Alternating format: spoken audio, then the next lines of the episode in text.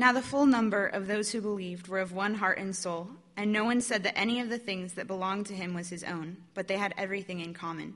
And with great power the apostles were giving their testimony to the resurrection of the Lord Jesus, and great grace was upon them all.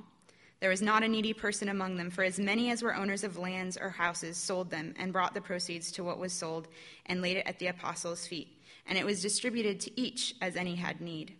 Thus, Joseph, who is also called by the apostles Barnabas, which means son of encouragement, a Levite, a native of Cyprus, sold a field that belonged to him and brought the money and laid it at the apostles' feet. But a man named Ananias and his wife Sapphira sold a piece of property, and with his wife's knowledge, he kept back for himself some of the proceeds and brought only a part of it and laid it at the apostles' feet. But Peter said, Ananias, why has Satan filled your heart to lie to the Holy Spirit and to keep back for yourself part of the proceeds of the land? While it remained unsold, did it not remain your own?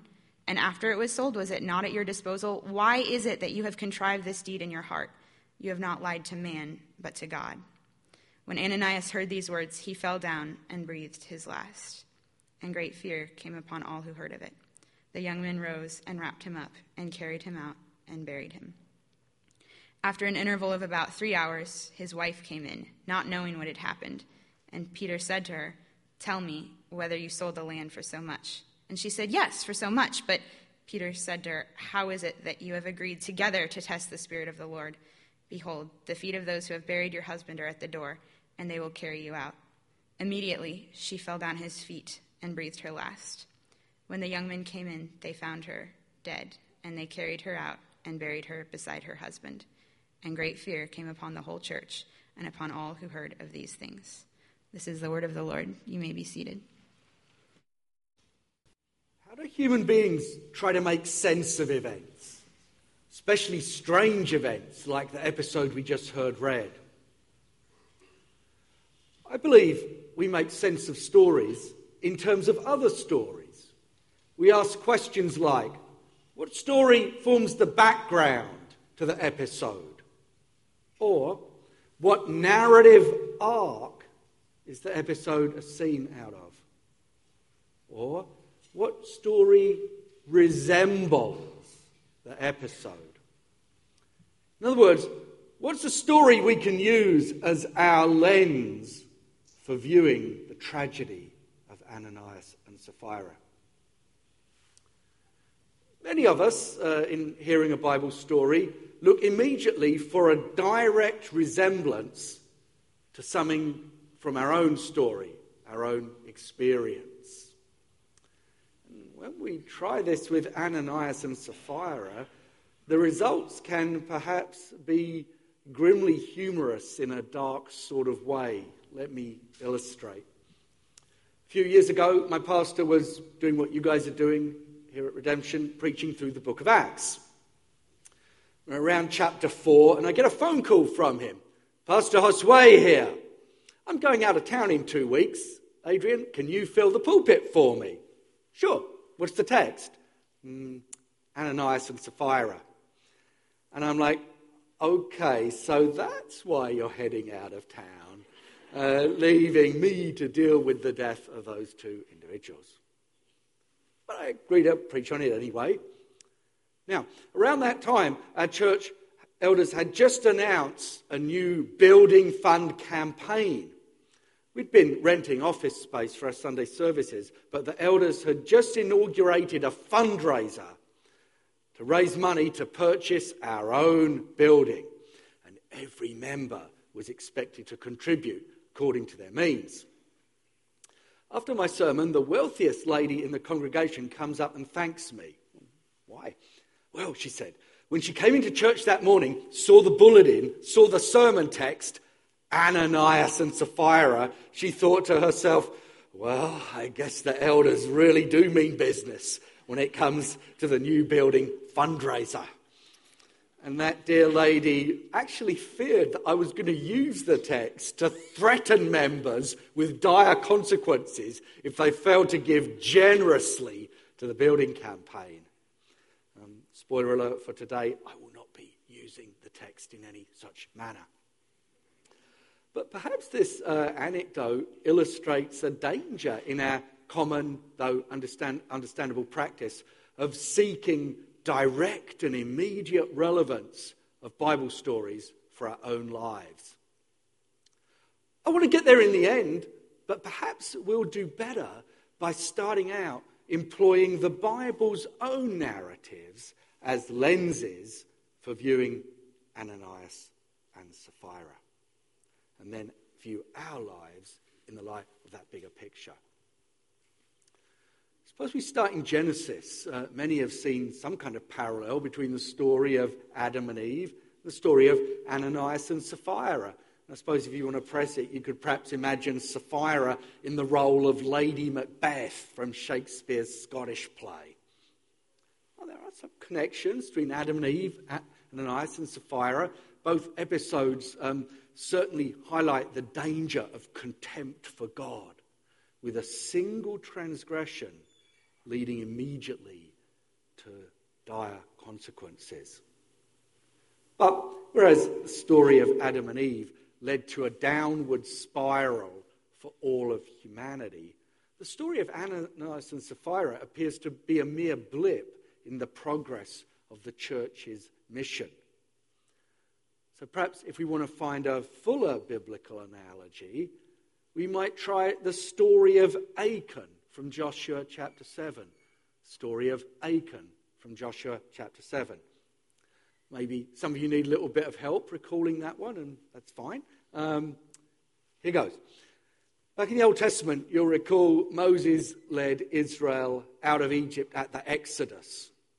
The Israelites spent the next 40 years in the desert until Joshua started to lead them into their inheritance, the promised land of Canaan, um, known as Palestine on the old maps of the British Empire, where half the world was coloured pink for some reason. Then it began to shrink, but that's another story.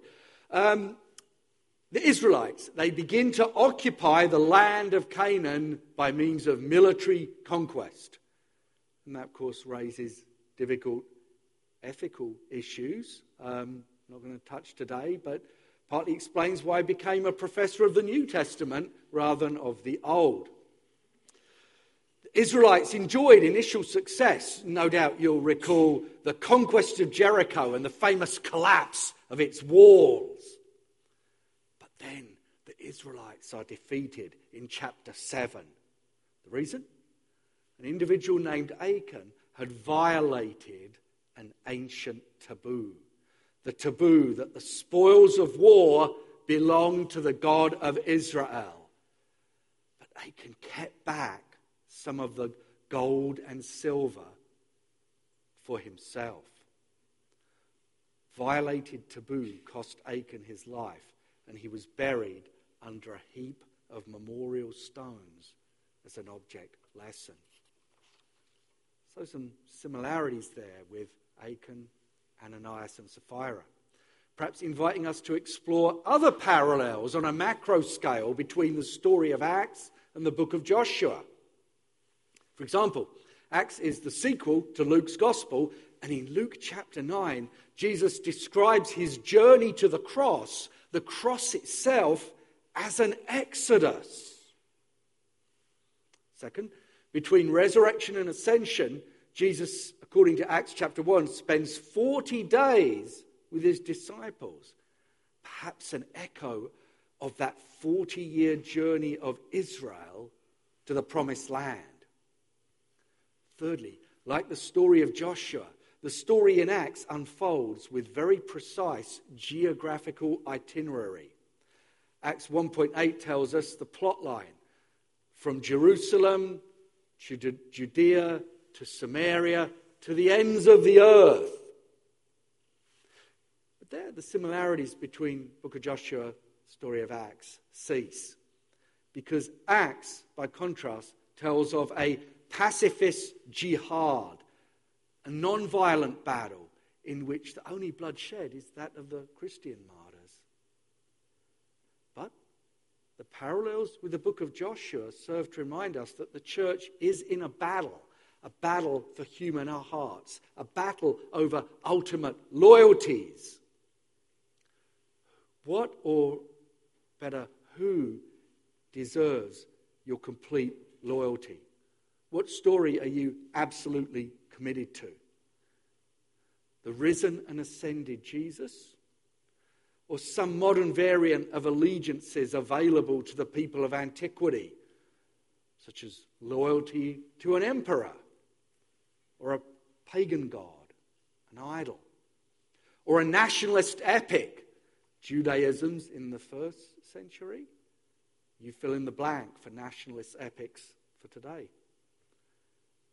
Or is your commitment to an intellectual philosophy, some modern version of the Stoicism or Epicureanism encountered by Paul in Athens in Acts 17? To what or whom are you ultimately loyal?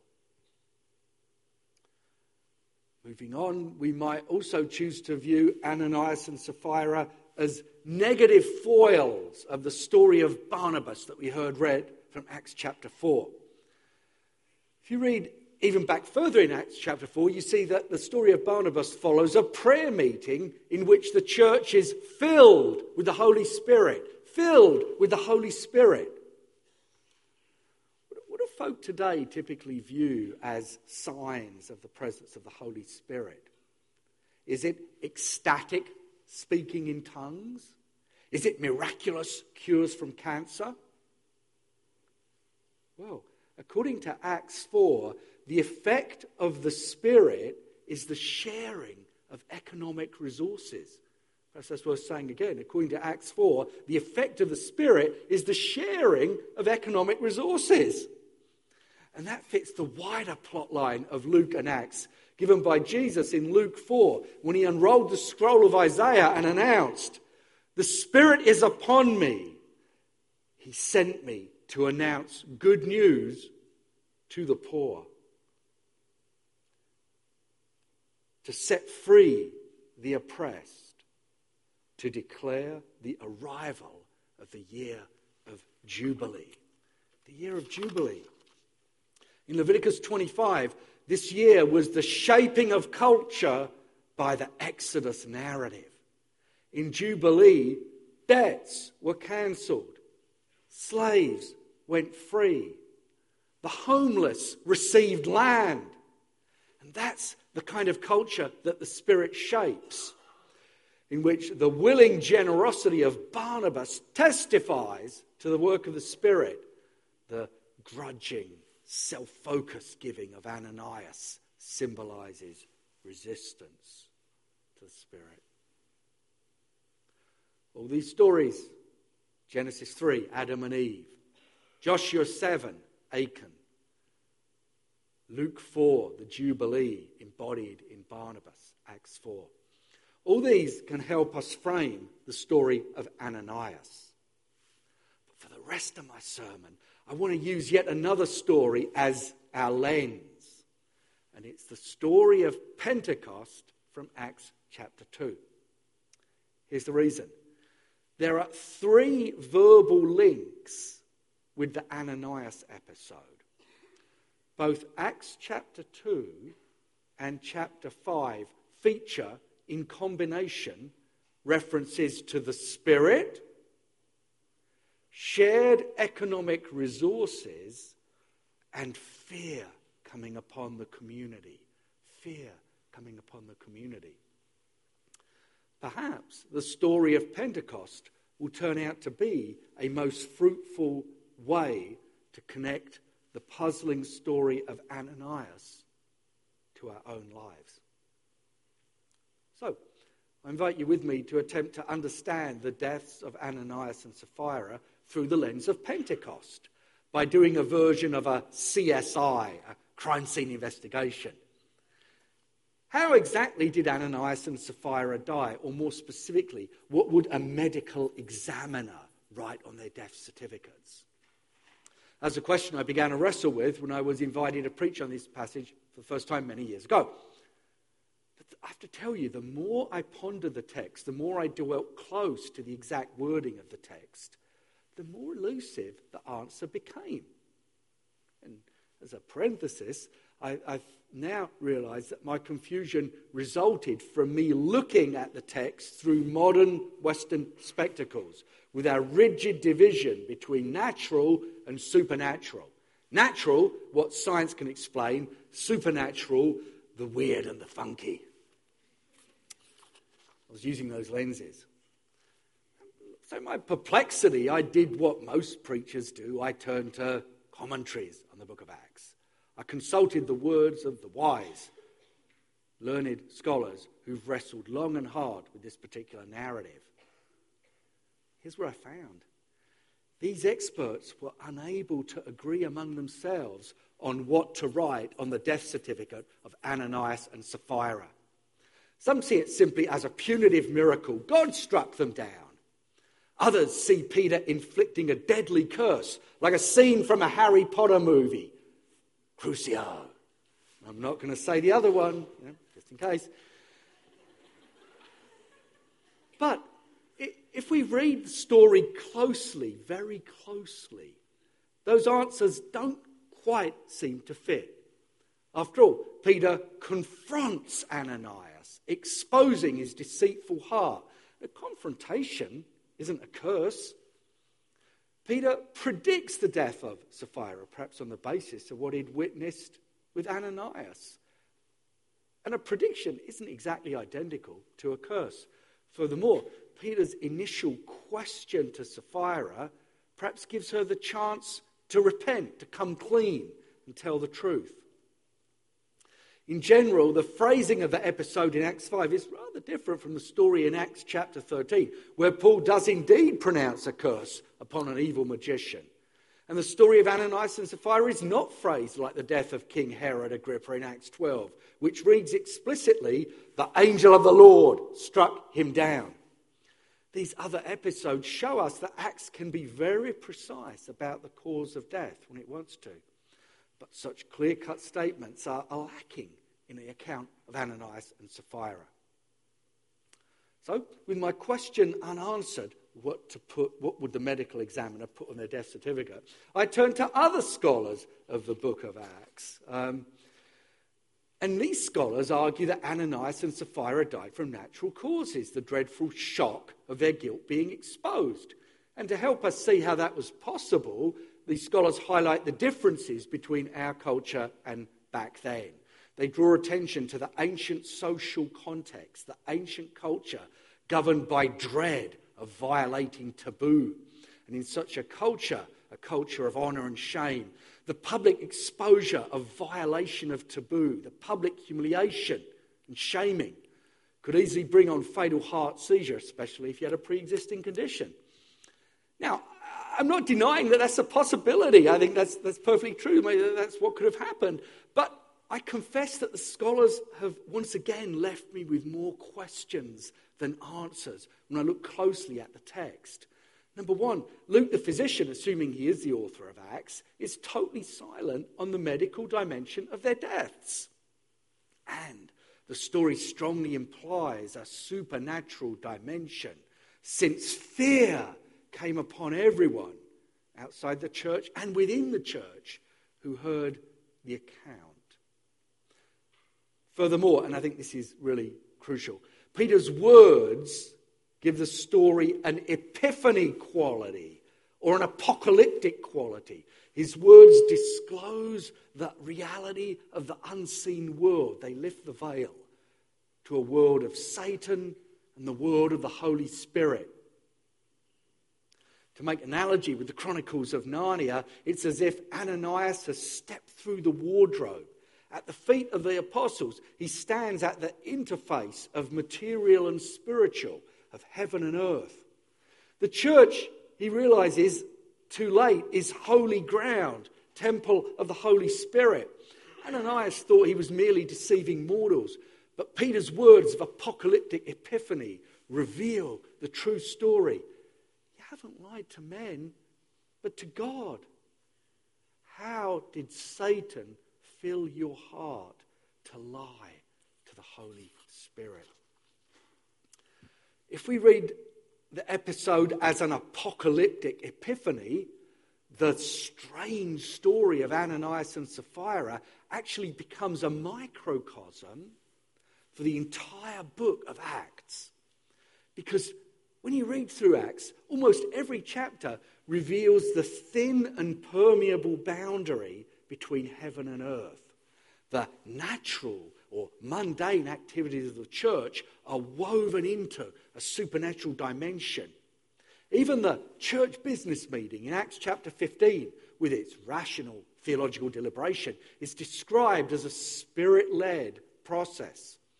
The apostles summarize the course of their policy meeting with these words It seemed good to the Holy Spirit and to us. This makes me think my original question was misplaced about um, what to write on the death certificate of Ananias and Sapphira natural or supernatural. But the entire narrative of Acts challenges our modern idea of the iron ceiling between heaven and earth, our modern dichotomy of spiritual and material. The author of Acts simply refuses to answer my question in a manner that would confirm my assumptions. Instead, he seems to reply with a challenging question to us, to any of us who read his text with our modern Western spectacles of rigid division natural, supernatural, material, spiritual. Peter revealed to Ananias the transcendent dimension of a mundane real estate transaction. The struggle between Satan and the Spirit for control of Ananias' heart. Ananias was sadly blind to the results of Pentecost, blind to the permanent Pentecostal reality as the church, of the church as holy ground. The permanent Pentecostal reality of the church, this meeting, as the temple of the living God. With the lens of Pentecost, I believe we have a way to connect the strange story of Ananias to our own lives. Because no matter how many medical questions go unanswered in the narrative of Ananias and Sapphira, the ethical dimension seems clear. Fear came upon everyone who heard the account because they realized that the church is holy ground, the temple of the Holy Spirit, the temple of the living God. That's the permanent Pentecostal reality on which the veil was lifted by this episode. Which brings me to ask myself first and, and respectfully all of you is that how we view church? As holy ground, temple of the Holy Spirit, temple of the living God? Or are we perhaps tempted to say, well, stuff in Acts was back then, days of the apostles are over. Is the Holy Spirit an item in our creed, but virtually absent from the experience of our life? I have to say, I regret our tradition of calling Luke's second volume the Acts of the Apostles, because this label can tempt us to restrict its power to the past, to relegate it to the status of an historical museum. But the ultimate protagonist in Acts is not Peter or Paul, but the Holy Spirit who empowered them and who continues to empower the church today. So, have we called the book? Acts of the Holy Spirit, or better yet, Acts of the resurrected, ascended, and glorified Jesus. For Jesus is the ultimate character in the story.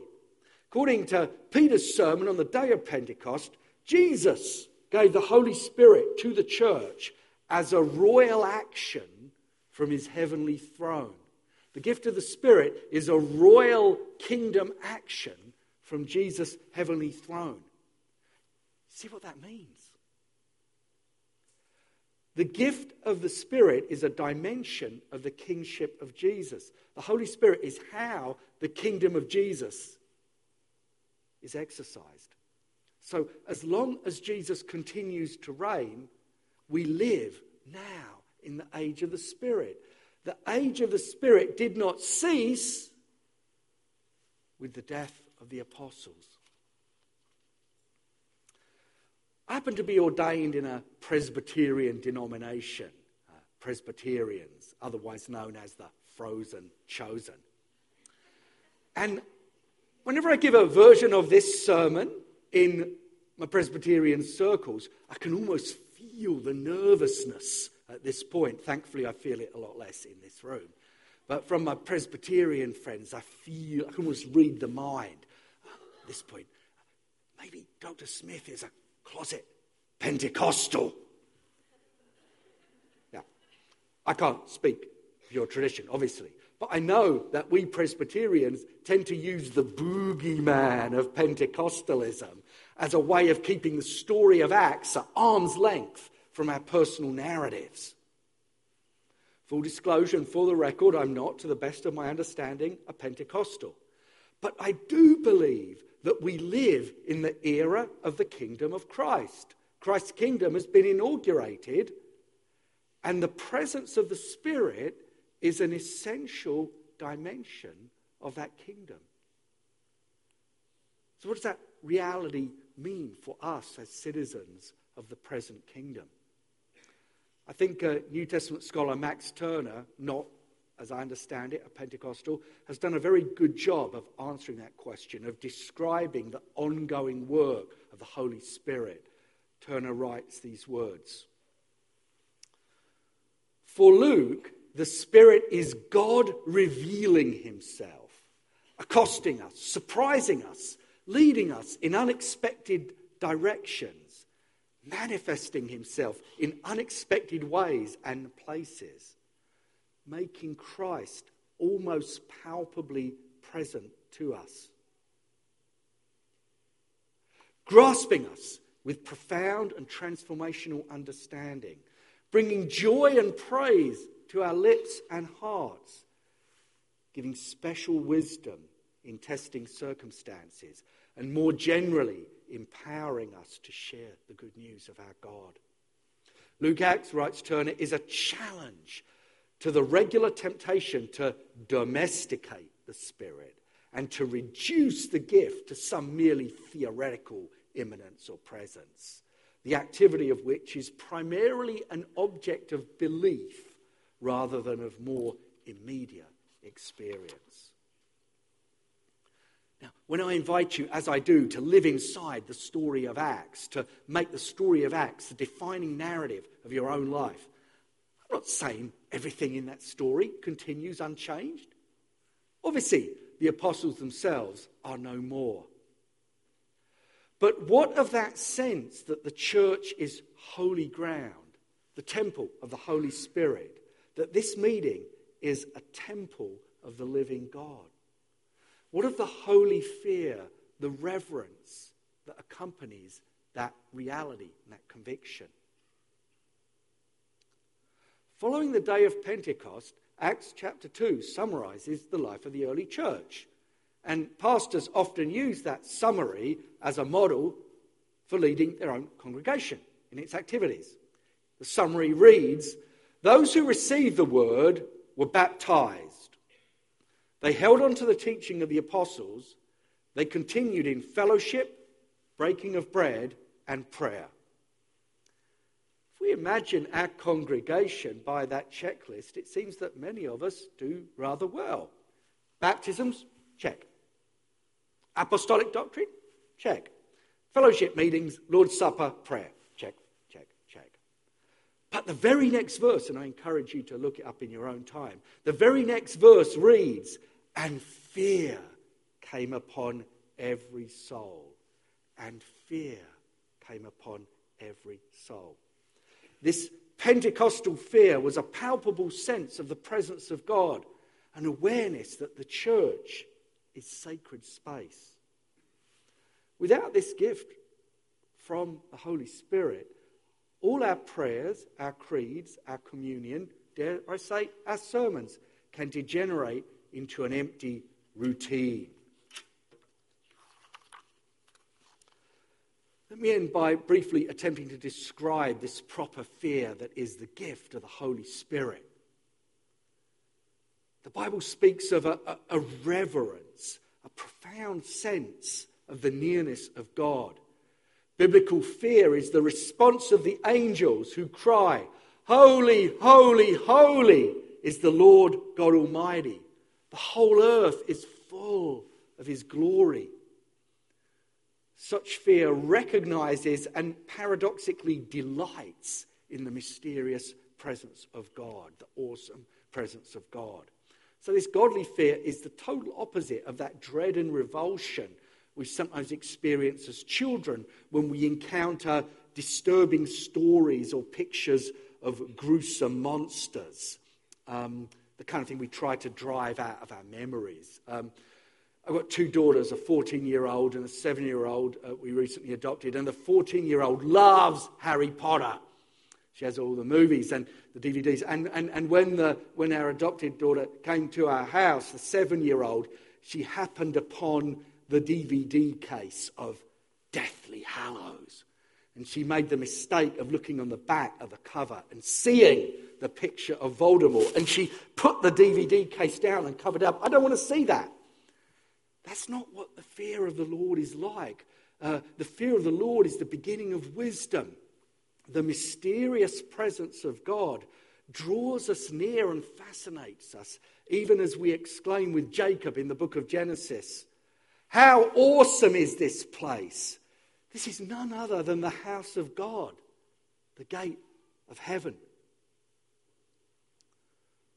We're about to experience the Lord's table, and this table is a gate of heaven, a place where the partition between heaven and earth becomes thin, a place where the natural, the mundane, the bread and the wine is woven into the supernatural the mysterious presence of Christ. Accordingly, a godly fear, a sense of that divine presence, has always been a requirement for participation at the table.